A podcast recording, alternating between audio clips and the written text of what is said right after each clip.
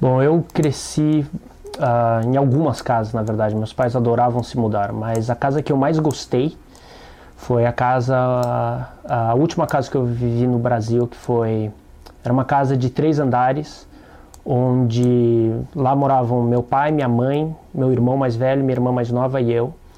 E o que era muito gostoso da casa é que tinha uma sala íntima para a família, onde todos os quartos saíam nessa uma sala. Nós passávamos muito tempo lá, era muito gostosa.